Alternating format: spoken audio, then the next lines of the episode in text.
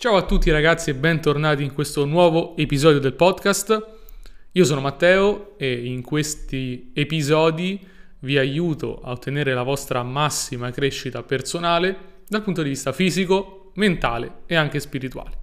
In questa puntata tratterò un tema che mi sta molto a cuore perché è un tema che vedo molto spesso con i miei clienti in coaching ed è legato alla difficoltà che hanno tante persone a cambiare difficoltà che in realtà è solo apparente molto spesso e fa riferimento alla storia che alcune volte le persone si raccontano. Che cosa intendo con storia? Che cosa intendo che in realtà alcune volte crescere e migliorare è più semplice di quanto una persona si aspetti? Lo vedremo immediatamente. Prima però ci tengo a dire che intanto ringrazio tutti quelli che seguono questo podcast e commentano, mi, farebbe, mi fa molto piacere uh, instaurare una conversazione con voi, quindi sentitevi liberi di dirmi la vostra. E la seconda cosa è che ovviamente chiunque voglia iniziare un percorso di coaching con me può scrivermi direttamente e iniziamo una conversazione. Eh, mi piace pensare che posso aiutare mm, tante persone a raggiungere i propri obiettivi nella vita e vediamo se possiamo fare qualcosa insieme. Quindi se vuoi iniziare un percorso di coaching con me su questi argomenti, gli argomenti che tratto, sarei ben felice di fare una chiacchierata. Mi puoi scrivere direttamente sul mio sito oppure tramite Instagram o Facebook. Detto questo, entriamo nel video dell'episodio e parliamo di come effettivamente molto spesso la crescita ce la limitiamo da soli e come tante volte in realtà i risultati li abbiamo già ottenuti ma non ce ne rendiamo conto. Abbiamo parlato di storie, di storie che ci raccontiamo, abbiamo parlato di, um, di queste credenze che abbiamo di noi che facciamo fatica a cambiare. E molto spesso capita che nonostante una persona dopo aver fatto un percorso e quindi ottimi risultati raggiunti, ancora non riesca a staccarsi dalla sua vecchia immagine di sé. Che cosa intendo? Una persona che è stata magari sovrappeso è dimagrita, quindi esternamente ha avuto dei risultati, è dimagrito, ma internamente ancora si sente sovrappeso, quindi magari ha mantenuto quella timidezza riguardante il proprio corpo, magari ha mantenuto alcuni blocchi di questo genere legati al peso, legati alla sua alimentazione, ad esempio. E questo accade perché l'immagine che ha di se stesso in altre parole, la storia che si racconta non è cambiata. Quindi è cambiato esternamente o è cambiato nei comportamenti, a livello anche inconscio da un certo punto di vista, ma c'è uno strato di resistenza che è la storia è ancora quella vecchia, quindi sono ancora quella persona sovrappeso. E portare alla luce questa credenza, il fatto che pensi ancora di essere la persona che non ha raggiunto i risultati, in questo caso che non è dimagrita, è eh, esattamente lo strumento che ti porterà a sbloccarti. Perché se tu fai un cambiamento evidente con un percorso e continui a raccontarti la storia che sei quello vecchio, che non puoi raggiungere i tuoi risultati o che non li hai raggiunti, rimani bloccato perché ti manca evidentemente uh, il passaggio finale, cioè come sappiamo dai libri come psicocibernetica su come funziona la nostra mente, noi siamo quello a cui crediamo, quindi non importa che tu abbia raggiunto un risultato più o meno evidente fuori, se non ci credi è come se tu non l'abbia fatto. Questo ad esempio accade e nel libro Psicocibernetica viene descritto abbastanza bene che le persone che pensano di essere brutte, ci sono persone che pensano di essere brutte perché magari hanno un difetto fisico in volto, diciamo hanno un naso brutto, um, hanno, non lo so, il doppio mento fanno l'operazione, risolvono il problema e canonicamente sarebbero belli, però continuano ad avere l'immagine di sé della persona che non è bella e quindi rimane quell'insicurezza, rimane quell'incertezza di noi stessi, ok? Allo stesso tempo può accadere il contrario, cioè ci sono persone che pensano di avere un, non so, appunto, mm, un'estetica sgradevole, quindi si limitano, sono insicure, quando vanno a fare un determinato lavoro, quindi non credono più a questo limite, non importa che eh, la loro faccia sia la stessa, ma poi hanno comunque eh, i risultati eccellenti dal punto di vista della sicurezza, del credere in se stessi, anche se non è cambiato nulla esternamente. Quindi quello che conta veramente è il cambiamento mentale, il cambiamento della storia che ci raccontiamo. È sempre la storia, eh, l'immagine che hai di te. Quella è l'unica cosa che conta. Se puoi cambiare l'immagine che hai di te, puoi cambiare effettivamente, eh, il, puoi raggiungere i tuoi obiettivi in questo senso. E come faccio a capire se un problema l'ho risolto ma non sembra? Cioè come faccio a capire se ho superato un determinato ostacolo ma mi sto raccontando ancora la storia che sono nel vecchio io? Molto semplice. Intanto poniamo la base che tu abbia fatto il percorso. Quindi effettivamente hai affrontato un determinato problema e uh, continui ad affrontarlo e ti sembra che non riesci a superarlo nonostante gli sforzi. A quel punto quello che devi fare non è guardare a quello che dici, ma guardare a quello che fai. Che cosa intendo? Io ho avuto tanti clienti che dicevano io no, eh, coach, questa cosa qui la voglio fare, la devo fare, la farò, ce la posso fare, sicuramente, no, ormai so, sono una persona cambiata, mi sono trasformato, sono una persona diversa. Poi la settimana dopo ci vedevamo, ma hai fatto effettivamente mm, questa cosa? Sei andato a correre, eh, hai mangiato meglio, ehm, hai, sei uscito a socializzare?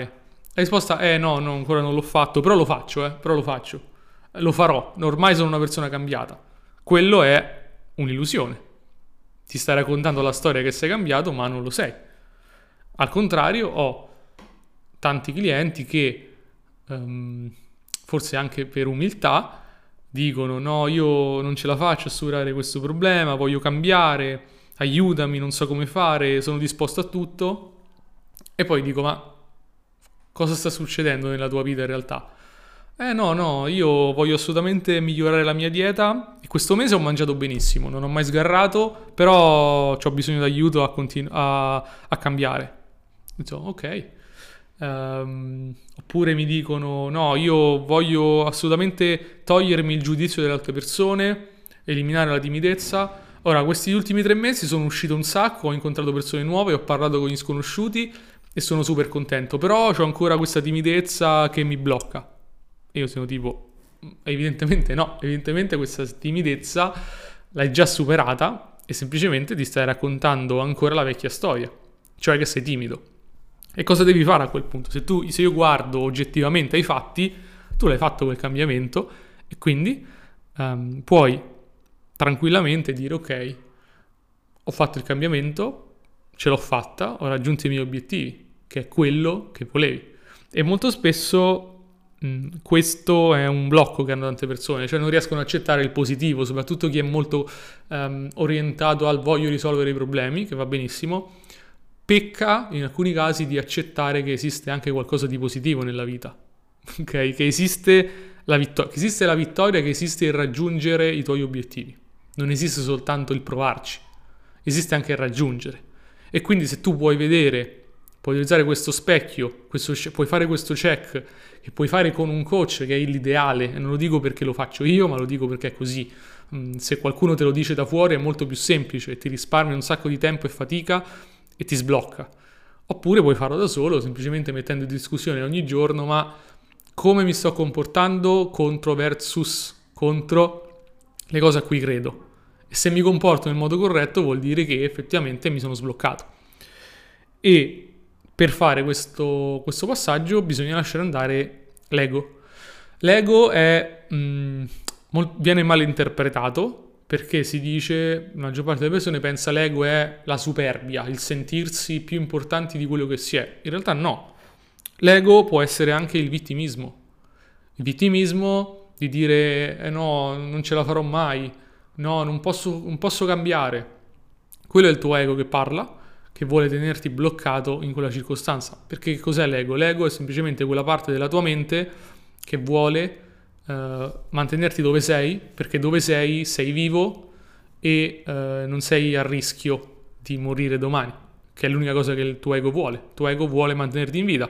E se adesso la situazione è valida da questo punto di vista, cioè se tu sei in vita, non c'è motivo di cambiare. Anche se sei triste, anche se sei infelice. All'ego non importa che tu sia triste o infelice, all'ego importa che tu sia vivo. Quindi, se la storia vecchia, con la storia vecchia tu eri vivo, al tuo ego va bene rimanerci aggrappato, perché se cambia non sa che cosa potrebbe accadere. Quindi uscire da questo legame, questo essere costretti in questa storia dall'ego, richiede tanta umiltà di dire non devo essere una vittima. Non devo essere una vittima delle circostanze e non devo vivere nella negatività. Come ho detto spesso, e lo ripeto, vivere nella negatività è una scelta. Tutti hanno la scelta di essere positivi o negativi in qualsiasi circostanza. Gli stoici lo dicevano, Viktor Frankl che uh, ha scritto A Man's Search for Meaning, quindi un libro ambientato che racconta la sua storia nei campi di concentramento. Lui dice tra uno stimolo e una risposta c'è uno spazio dove tu puoi scegliere la risposta, che può essere una risposta positiva e negativa, perché lo stimolo è neutrale. E lui diceva che si può essere positivi persino nei campi di concentramento.